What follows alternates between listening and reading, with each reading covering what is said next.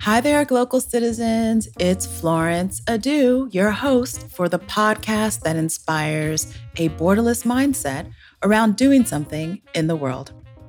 My guest this week is coming to us in a two part interview, so he'll be with us this week and next week.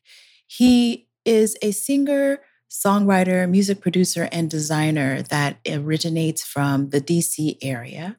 He's currently based in Addis Ababa, Ethiopia. So we're happy to have Kenny Allen join us. And in part one, we're talking about his inspiration, his background, and how he came to be where he is in Ethiopia. And in part two, we'll, as usual, get deeper into the business of the conversation. So please relax and enjoy my interview with Kenny Allen. Kenny, welcome to the podcast. Thank you so much for having me. I'm so happy to be here, and I'm so happy to share this this time with you. And uh, I'm based in Addis Ababa, Ethiopia, but I'm I'm currently uh, on on a little holiday in, in nice. my in my native country. yeah, you're doing you're doing a summer vacation. Yes, summer vacation. Holiday or holiday, as we we say it on the other sides of the world. That's right. That's right. Right. So, Kenny, tell us more about where in DC you're from and where are you local and what exactly is your craft? Okay, well, I've grown up in uh, Silver Spring, Maryland. Okay, uh, I live there uh. Yeah, yeah. Silver Spring is, is, a, is a little bit of a melting pot of a lot of people and nations, and so you know, it, it was always very like interesting to meet people from around the globe and just happened to find myself meeting an Ethiopian singer. Her name was Wayna. And uh, oh uh, wow, I've seen her perform. Yes, and Wayna had been had been singing with Stevie Wonder for some spell of time, so some tours or whatever. But before I go into that, I'll just say like you know I have been making music and producing music for about uh, 25 years, and also you know sort of fashion became an extension of the music and i'm sure we'll get all into the deep details of it so mm-hmm. yeah just currently in uh, maryland bowie maryland uh, with my family mm-hmm. and uh, yeah just enjoying summer escaping okay. escaping the rain right right right so tell us more about your local experience in ethiopia so you you mentioned you saw performer Wayna, and did that did she inspire or seeing that inspire you to choose Ethiopia? How did you choose Ethiopia as your your current home? Well, I was a part of a, a very a very emerging uh, music scene in uh, in on U Street in DC in like the mid to late '90s into 2000.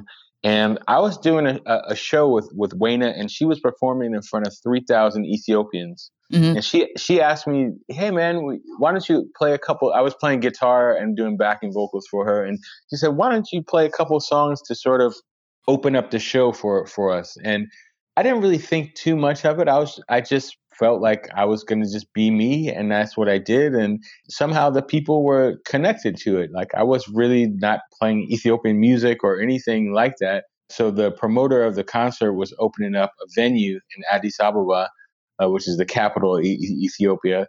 And he was like, I'm looking for somebody who who's you know singing Western quote unquote music. And do you know anybody like this guy who might want to come for six months? And so she was like, Well, ask him. And I had been touring with a lot of artists before that time and had been around the world in Europe and Asia and but I had never been on the continent. So I was like, well, as long as I have a ticket home, I'm down for you know for seeing and ins- exploring and seeing what it what it could be like. And that six months now, 15 years later, has uh, turned into an amazing and amazing journey with uh, you know tons and tons of great stories in between. Okay, so you went for six months and you ended up relocating. Yeah, yeah. Okay. So, yeah at the end of six months I, I, mean during that six it was an adjustment you know it was like a, a whole it was like sort of a rebirth to sort of uh, adjust and adapt to a whole new way of life and by six months i was sort of at least able to communicate basic survival eh, phrases in Amharic, which is the the local language. And I was, you know, I was taking trips on my own outside of the capital. Yeah. So after about six months, you know, I was taking trips and learning a little bit of the language and yeah, I didn't feel like that that was the end of that experience, so to speak. So Okay, okay. So then so you went there for music and you ended up staying. So how did you parlay that? So 15 years ago, whereabouts was um about 2005? Yeah, that was 2005. Okay. So the music scene here was tell us more about like the juxtaposition between the music scene here and the music scene there and and what grounded you to be able to to to be there and actually establish yourself in a way that allowed you to be a professional musician in another country yeah i mean well uh it's it's it's actually pretty deep i mean the what was happening in DC at the time was it was basically the beginning of a neo soul movement, right? Like conscious hip hop, conscious R and B, uh, an extension of like what was happening in Philadelphia at that time, but with its with its own kind of you know its own flair, and you know we just had a we had a great bunch of people, a great cast of artists who were sort of cutting their teeth on the you know in the open mic poetry scene like specifically a place called Bar Nun which is on on u street i remember that place yeah so so yeah. that was really where it was happening and but at that time i guess people were people's wings were expanding beyond the wingspan of you know one corridor of a city and we just all start sort of started branching out to find our our you know find our place it really so at that time it, it just kind of made sense for me to sort of go and experience something that I would not have experienced in that sort of day to day scenario.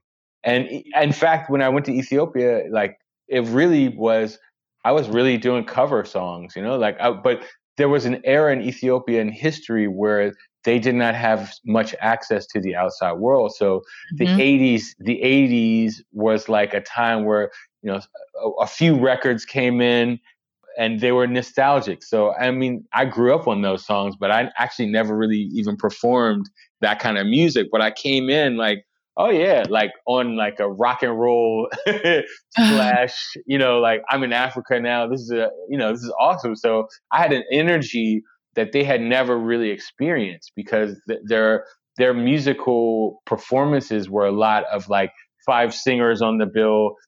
Each singer sings two songs and says thank you and leaves the, leaves the stage. And I was like doing two and a half hour shows without a break, you know, with full energy, like concert style. And very early on, I, I discovered that if I were to learn Ethiopian music and Ethiopian songs, I could really connect to the local people. And what, what was happening, uh, the place was called Harlem Jazz.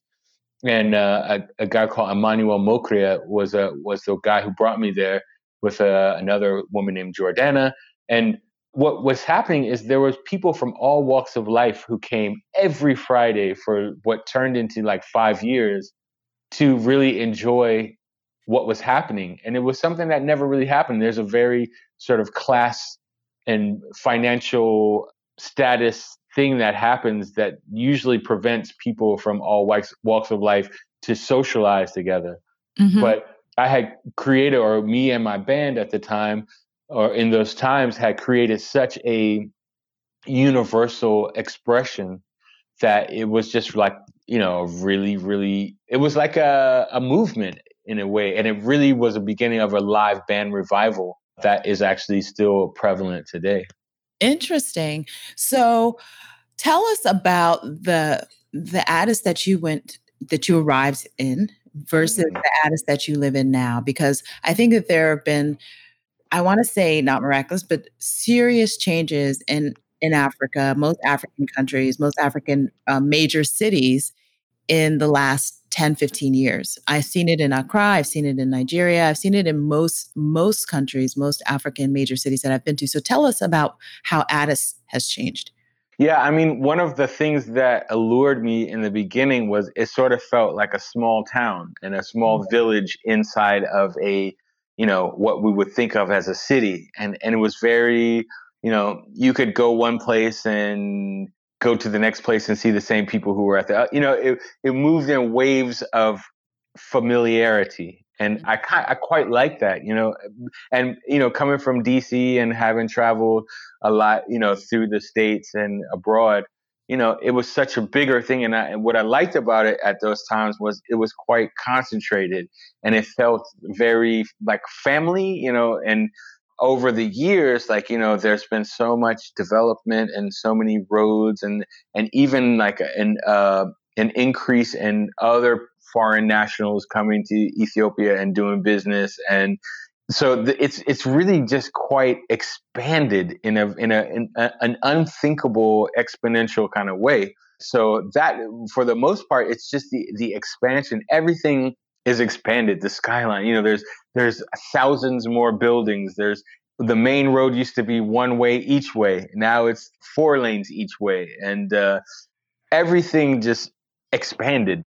I quite actually liked it the way it was when I came. I, I didn't really come for that, to be honest. Like I right. came for for the you know the simplicity of it, and sure. one of the things though, you know, have being having a Western mind is like, yeah, you can grow those things, but every aspect of the culture has to grow, you know, with that in order for it to feel, you know, organic and and for it to feel complete. So I feel like we have in Ethiopia at the moment, there are things that are light years ahead of, of where they used to be, but certain cultural isms and certain like things that, that it's kind of like skipping the landline phone and going straight to a cell phone.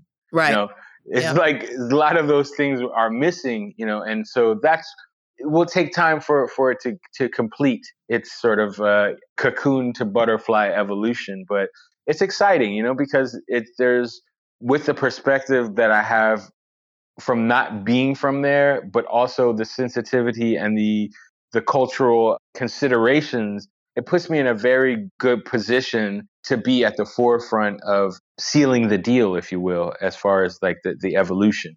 Yeah, I get it. So now I want to go back a little bit because music is your identity and it's it's your profession and it's what you have basically um, well music and designing but let's let's focus on music for the moment how did you come to be a professional musician from a business perspective what is it about your upbringing and about how you were able to leverage your personality your resources and what have you to be a professional musician yeah, well, I mean, I come from a, a, musical family. Both of my parents are musicians, so you hmm. know, it was actually very strange because I just thought everybody had musical talents and wrote songs and played piano and guitar and bass and drums, and you know, I, I was quite unaware of that it was a lane that I was in that not everybody was in. So okay. it took me like actually I, I didn't even think about music as a quote unquote career until after my first year of college where I, I came home for summer break and one of my best friends had just broken up with his girlfriend. He's like i got a song and i think you play piano don't you? And i was like yeah yeah yeah of course. And then he's like i want to record this song. And I was, and so that was the beginning of a whole journey a whole the the extension of the journey that really started when i was three years old like afternoons while other kids were playing football and sports, I was, you know, in a music school picking up instruments, you know, mm-hmm. just occupying my time. So I think, you know, I and I I have this feeling that you kind of are born with the tools that you need to become who you will become. It's already there. So it's about tapping into that, you know, that gift, if you will, or that, you know, that sort of a head start on a genre or or a direction of life. So like it's always been in me, but when I really got into it, it became a passion. You know, I I, I couldn't stop. okay. Trying to to get better at it or try to learn more. Okay. Okay. So how did you first make money doing mm. Well, I mean, I became, you know, it, it, it was all based on songs you know you write a song you record a song and then you work for the song basically you know that's that's a, it's a dying art you know because everybody these days in music is sort of working for their image but uh, but in the in the beginning you know when i first got into it it was all about hey i made this record and i got these songs and we need to perform them. So it was a, an ecosystem of selling you know getting a gig even at a local venue and setting up your merchandise table and selling cds and I was one of the first people that I knew that had a professionally produced CD. What I mean by that is like the packaging was was like any other packaging. And you know, even I have a friend. He was like, when I first saw that record, I was like, well, what label is he on? And and it was just an extension of. I got in on the internet really early. I had a friend who okay. took me to uh, the, the computer lab at University of Maryland. That's where I went to school in 19 in 92. He was like, "Man, I want to show you this thing called the World Wide Web." And I was like, "What?" and I mean, that just blew my mind. And and I was already making websites by 96. So the okay. the extension of having a merch a product and then selling it was really natural for me. So it was like the gigs, and you made money on the gigs and selling CDs. People actually bought CDs at the at the gig more than they would at a store. It was that moment that you kind of cashed in on. You just poured your heart out on stage, and you say, "Hey, can you just buy my CD? It's ten bucks." You're like, "Yeah, of course." You know, like yeah, I've been one of those. I have a lot of ten buck ten bucks performances, and that's one of the things that I miss a lot about first of all, you know, being here in the summer because live music is so has is traditionally so much a part of summertime. And mm-hmm. so, so I mean, we'll talk a little bit more about how business is changing and how you're doing things differently based on um, the pandemic. But I want to take a, a sidestep. And so I have this kind of question that I ask, which is the why, the where. So you've kind of touched on how you got to be living in Ethiopia, but I want to get a little bit more detailed into how you came up to be living exactly where you are. So, you know, Addis is a fairly big city. So, how did you choose which neighborhood? And then how did you set yourself up in working and playing and, and creating a community in that? Mm. Well, when I first went there, it was sort of part of the deal. Like I had very modest accommodations early on. Mm-hmm. And I was really kind of in a one room with a bathroom kind of situation in a guest house. Sure. And, th- and then one of my, a, a guy that I was producing, his girlfriend was leaving a place which is actually where I still live. And I'm very, very fortunate enough to have been given this opportunity to find a place like I have. There are literally no more houses on my block. They're all buildings, and I and I have been there for almost 13 years. The same house. It's it's completely unheard of with anybody who's been in Ethiopia for that long. I know people who basically move every year. So the point is related to how, your question is like a lot of times it's it's the right place at the right time and. Mm-hmm. To get to the right place at the right time, you got to go places. you know, because yeah to get to the right place at the right time is not like a you know it's like the lottery like the more you play the more you're likely to win. So the fact that i had sort of made myself a fixture you know in the in the scene. I, I inserted myself in the scene and created a sort of brand. And that's now when you when you look at it this this time later less of myself do I think of myself as I'm a musician. I just think of it as a, as a spoke in the wheel of the brand that I've created. So mm. I think that is that idea and that concept. We can no longer be sort of specialist in an already specialized arena or field. We have to be able to, especially in Africa, like Africa is like is the home of invention because not everything is available. So it just makes you think so out of the box on how to solve modern day problems in unorthodox manners, you know? So I think that's something that I've learned eh, first and foremost is like there is nothing there's no problem I I consider to be unsurmountable. yeah, that's a very African mentality. Absolutely. Like, yeah, east to west. I haven't spent much or any time in East Africa yet, but I recognize that there is that spirit of of the continent that is everywhere.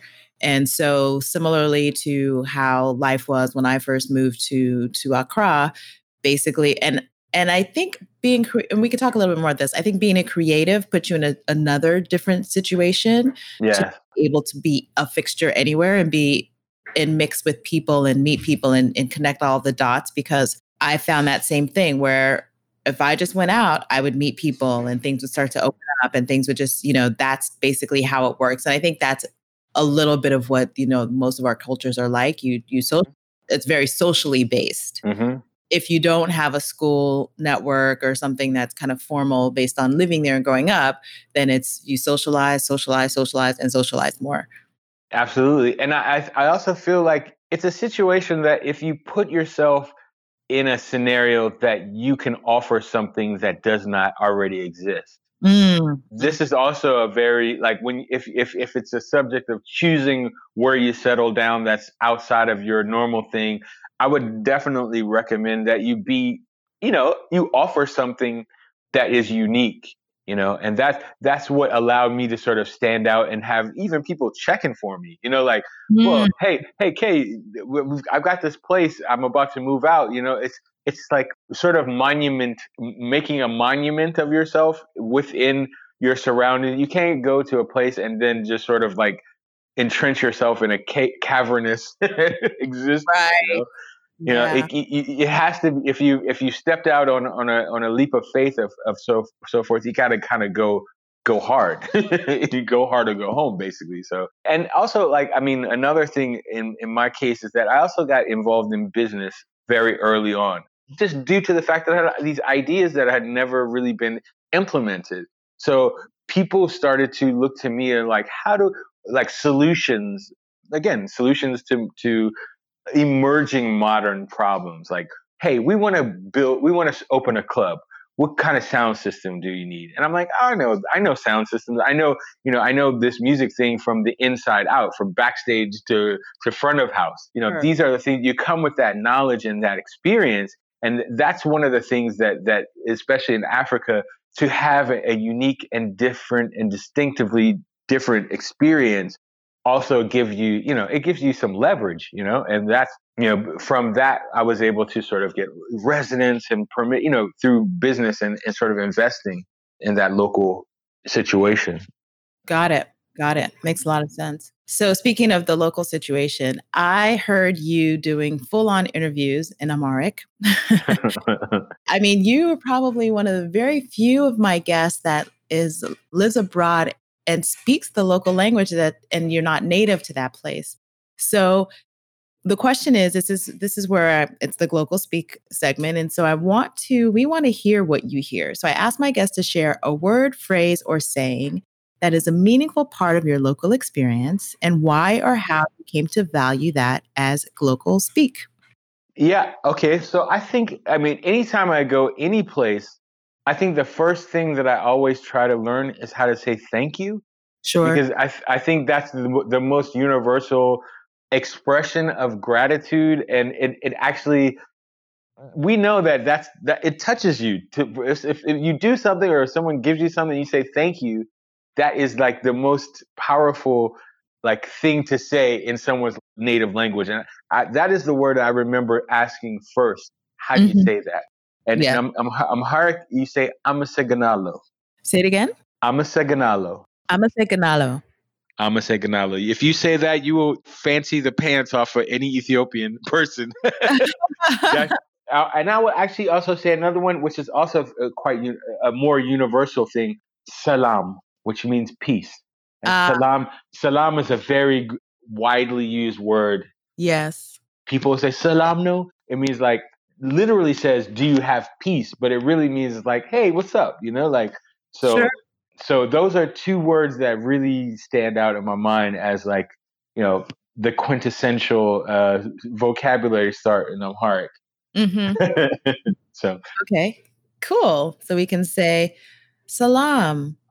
I'ma say Say it again.